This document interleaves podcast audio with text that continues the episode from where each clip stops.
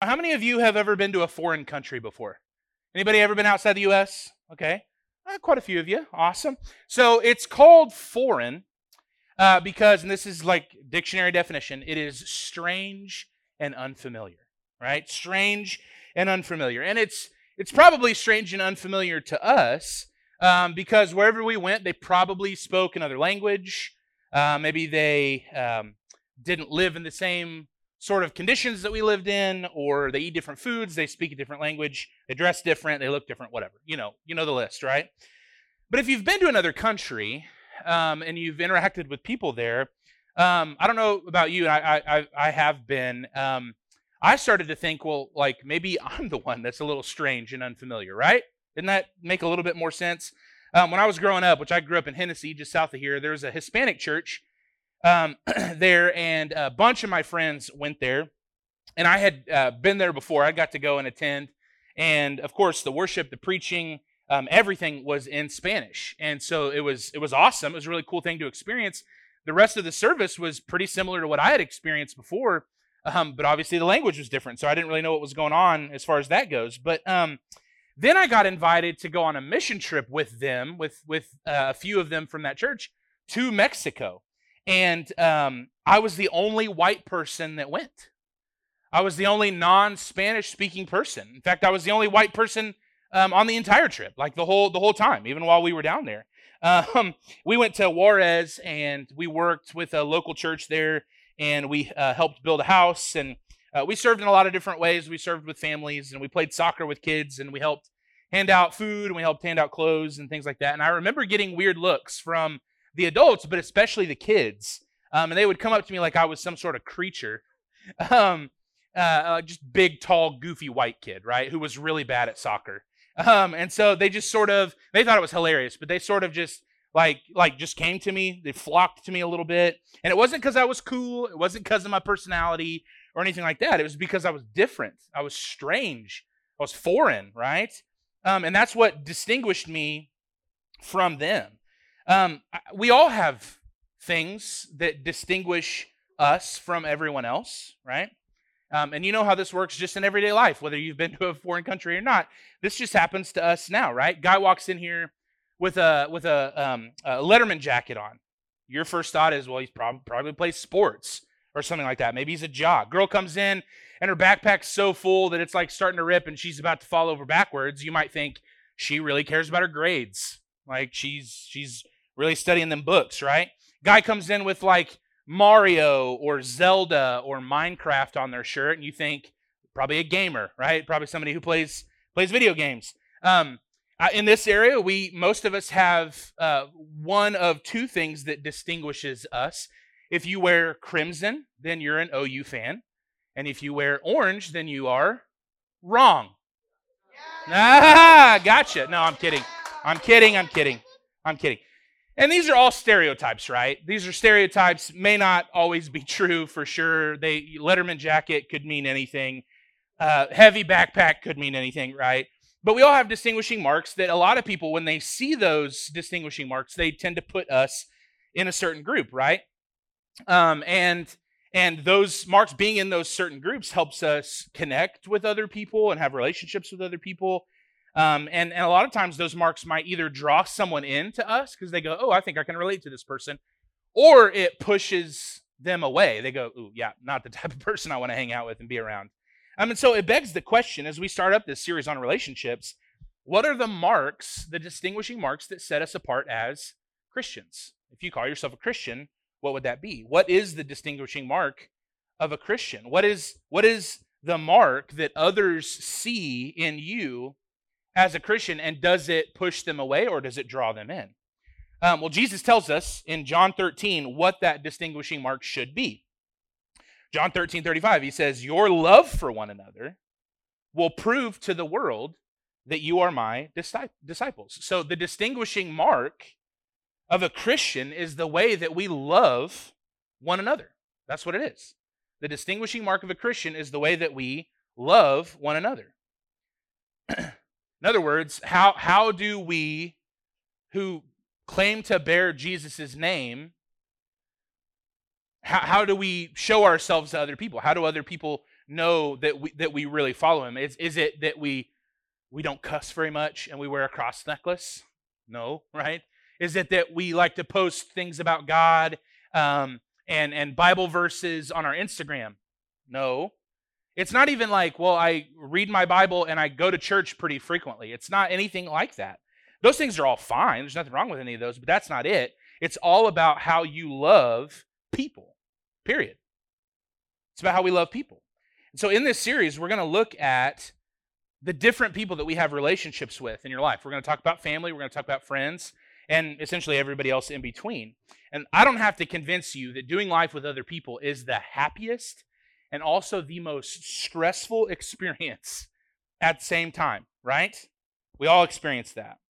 One moment you, you can't wait to be around your friends. You can't wait to be with your family. And then the very next moment you're just like, I want to go to my room. I don't want anybody to talk to me. Like I lock the door and I just I never want to come out. I'm just tired of people, right? It's a daily struggle. And believe me, I understand that. But in this series, we're going to talk about this fact. The fact that we were made for relationships. Okay? We were made for relationships. We're also going to look at what, what it means to bear that distinguishing mark of a Christian, loving other people in a world where relationships aren't always awesome. Uh, today we're talking about family, though. Okay, we're talking about family.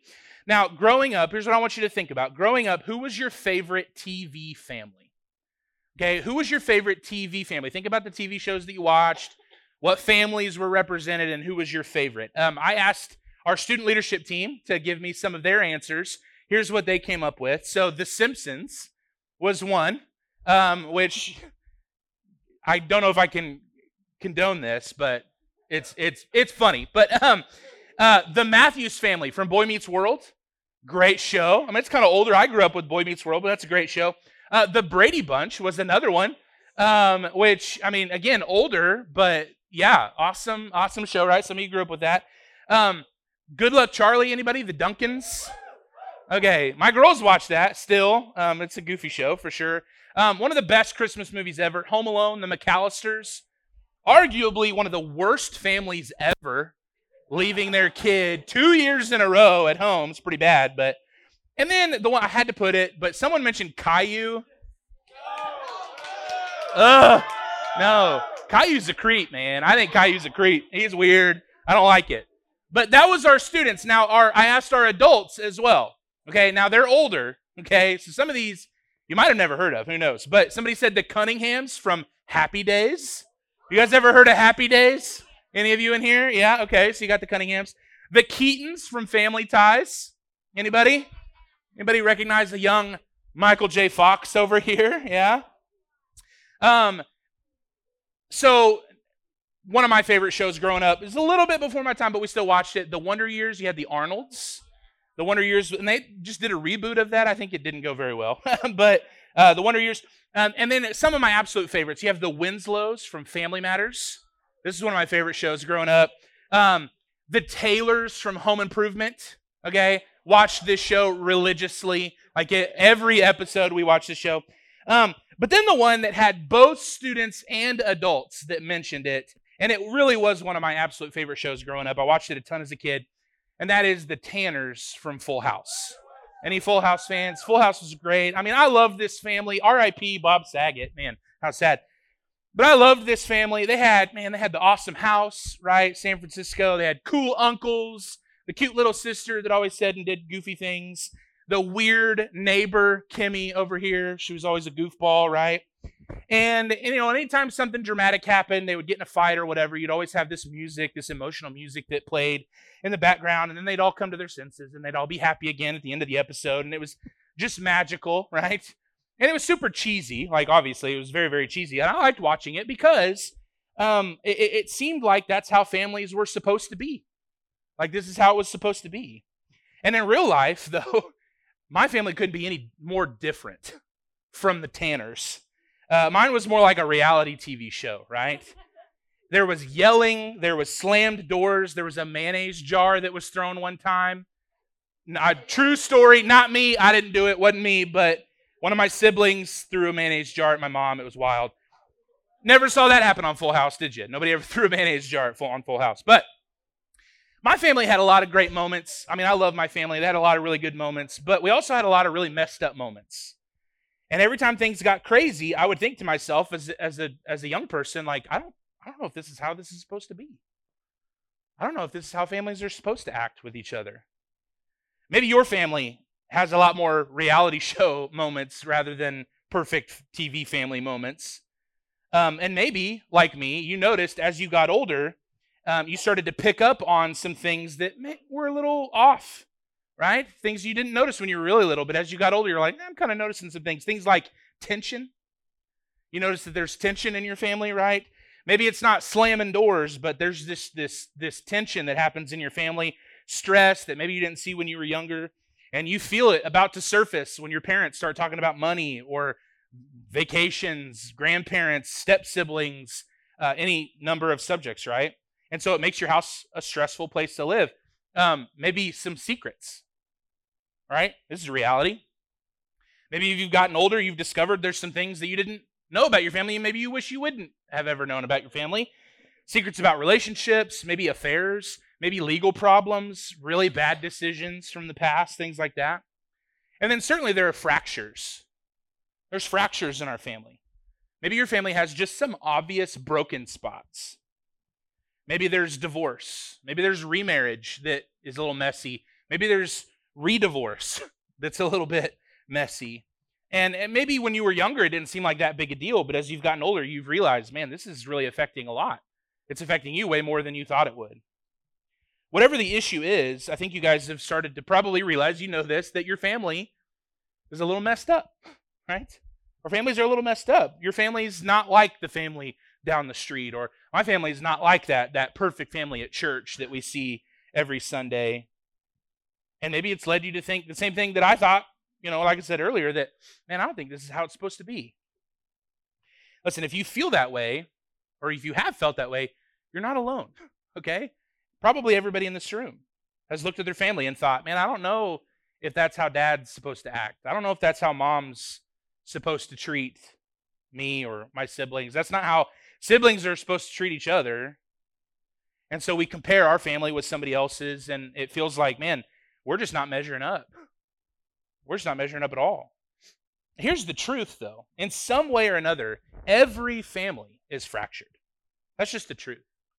This isn't like a, just a Christian thing. This isn't like a church thing. This is just a people thing, okay?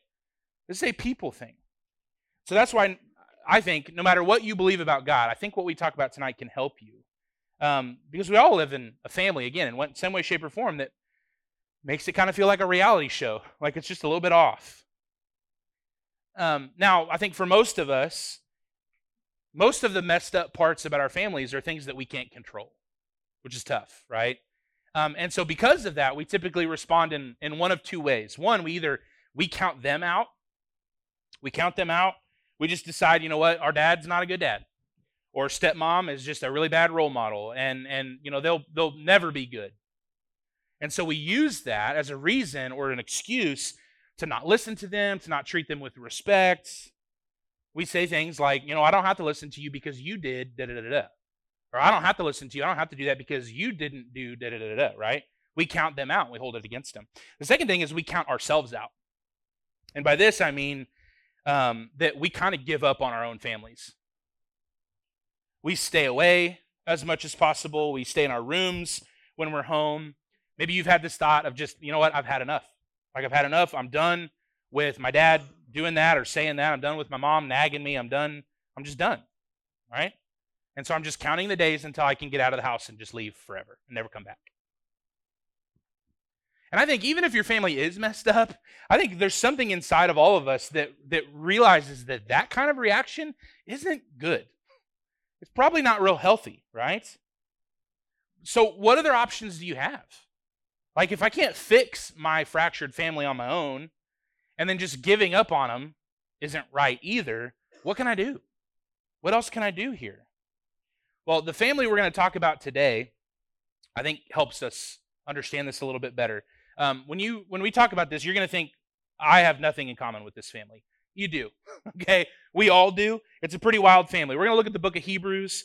It's a uh, the book of Hebrews is a letter that's written to Jewish Christians who lived just after the time of Jesus, We don't know who wrote it, but the purpose was to try and encourage these Jesus followers who were trying to live their life in the midst of just some really tough things that were going on.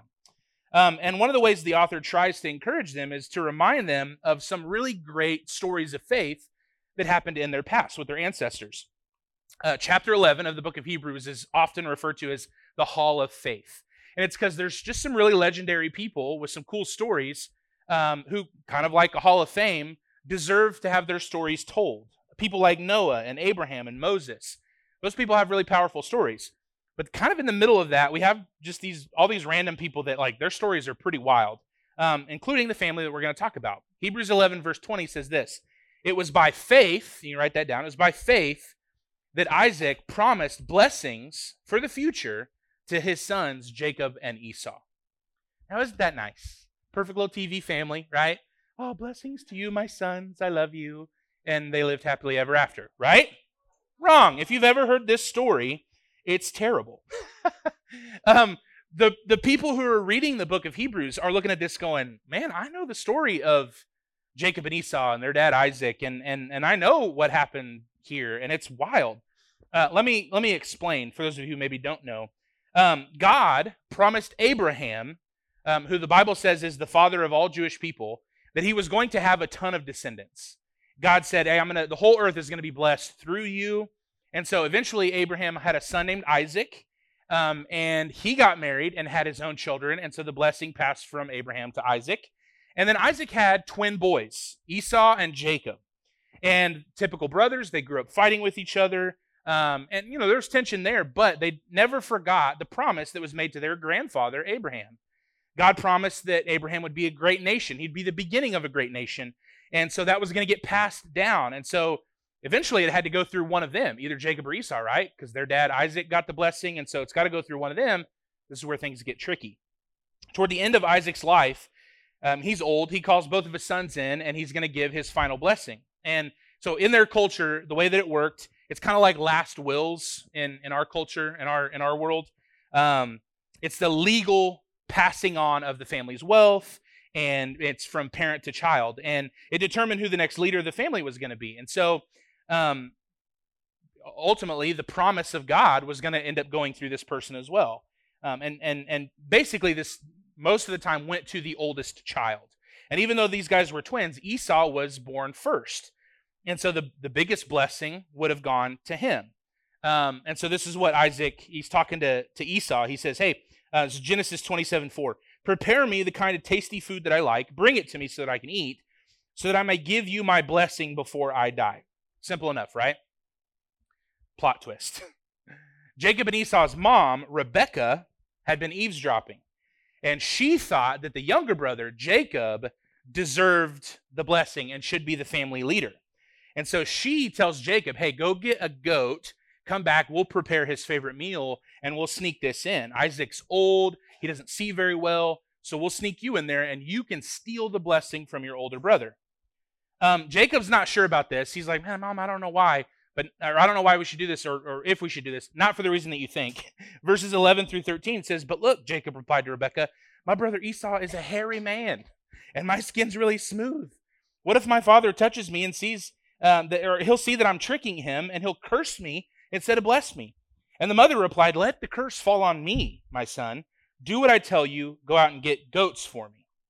So Rebecca's not even trying to hide the fact that she has a favorite son at this point. It's pretty ridiculous. Makes your mom look pretty good, right? I would assume. Um, so Rebecca eventually convinced Jacob to trick his dad into getting the blessing. He puts animal hair on himself so that when the father touches him, he's hairy. Um, and it worked. It worked. It's this wild, dramatic moment, just like a reality TV show, but it's it's here in the Bible. Esau finds out what happens. He obviously is not happy. He has this heated conversation. The Bible tells us that he's planning to kill his brother Jacob. And the mom convinces Jacob to go and live with an uncle so that he doesn't get murdered. okay? Now, how's that for family drama? All right? That's family drama. Um, maybe it makes you feel a little bit better, better about your family, just a little bit. Um, but what's so fascinating about this is that thousands of years later, this letter to the Hebrews uses these people as an example of faith. Like, how could this family be an example of faith? It doesn't make any sense. They're a mess, right? But this is what the Hebrew writer says. Remember, it was by faith that Isaac promised blessings for the future to his sons. In the midst of all this drama, we forget that that even though there's all these weird moments, even though there's all these bad things, this is this is a way of God saying, "Hey, I'm I'm going to take care of you. What I said is true. Good things are going to happen down the road in the future of your family." It was believing that their family story, even though it was crazy, wasn't over. God had a plan and they trusted him through that. Now, it might not seem like a big deal, but I think for some of us, believing that for our own families would be huge, be a game changer. If you walked in here tonight thinking, man, my family is fractured, my family is messed up, you're right. You're right. Your family is fractured. Your family is messed up. All families are fractured because they're made up of fractured, broken people, including you. Okay? The blame's not all on your parents or your siblings or your grandparents or whoever. You're messed up too. You're a broken person. But it doesn't mean it's the end of the story. Okay? In fact, I think for a lot of you, your greatest act of faith is to believe this. Our bottom line for tonight is this God can use a fractured family. You need to understand that. God can use a fractured family. Now, what does this mean? How does this play out? Two things, real quick, as we end. One, don't count them out. Okay, we tend to do that, but don't. Your family is messed up. It's going to be messed up. Everybody who lives at your house is a fractured person. But when they mess up, don't write them off. Don't treat them like that's the last thing they're ever going to do, like their story is over. It's not. Believe the best about them, even when their actions aren't the best. Believe the best about them. And the second thing is don't count yourself out. Don't count yourself out. You don't know what's going to happen next, so don't check out. Don't ignore your family. Don't don't just sit there and daydream about a time when you get to leave and never come back. I think you're missing out on what could be an incredible part of the story that God is writing in your family. So this week, when you're tempted to just walk away or you're tempted to just ignore them, I want you to engage with them. Talk to your family. Listen to your family. Pray for your family. Ask questions about things that they love and then actually listen to them. Talk to them about those things. When you do that, you're communicating not only that God is still a part of the family, but that you are too, that you're sticking around too. Guys, we were made for relationships, and that includes our families. It's God's design, okay? I want you to think about which members of your family you're tempted to just give up on and walk away from. And what would it look like for you to not count them out but to instead engage with them, talk to them, love them well, regardless of what they do. The reality is, no family's perfect, ever, okay? In fact, most of our families are way more broken than people realize. But God can still use your family, my family, the families of everybody in this room for His purpose. So don't count them out and don't give up on them, okay?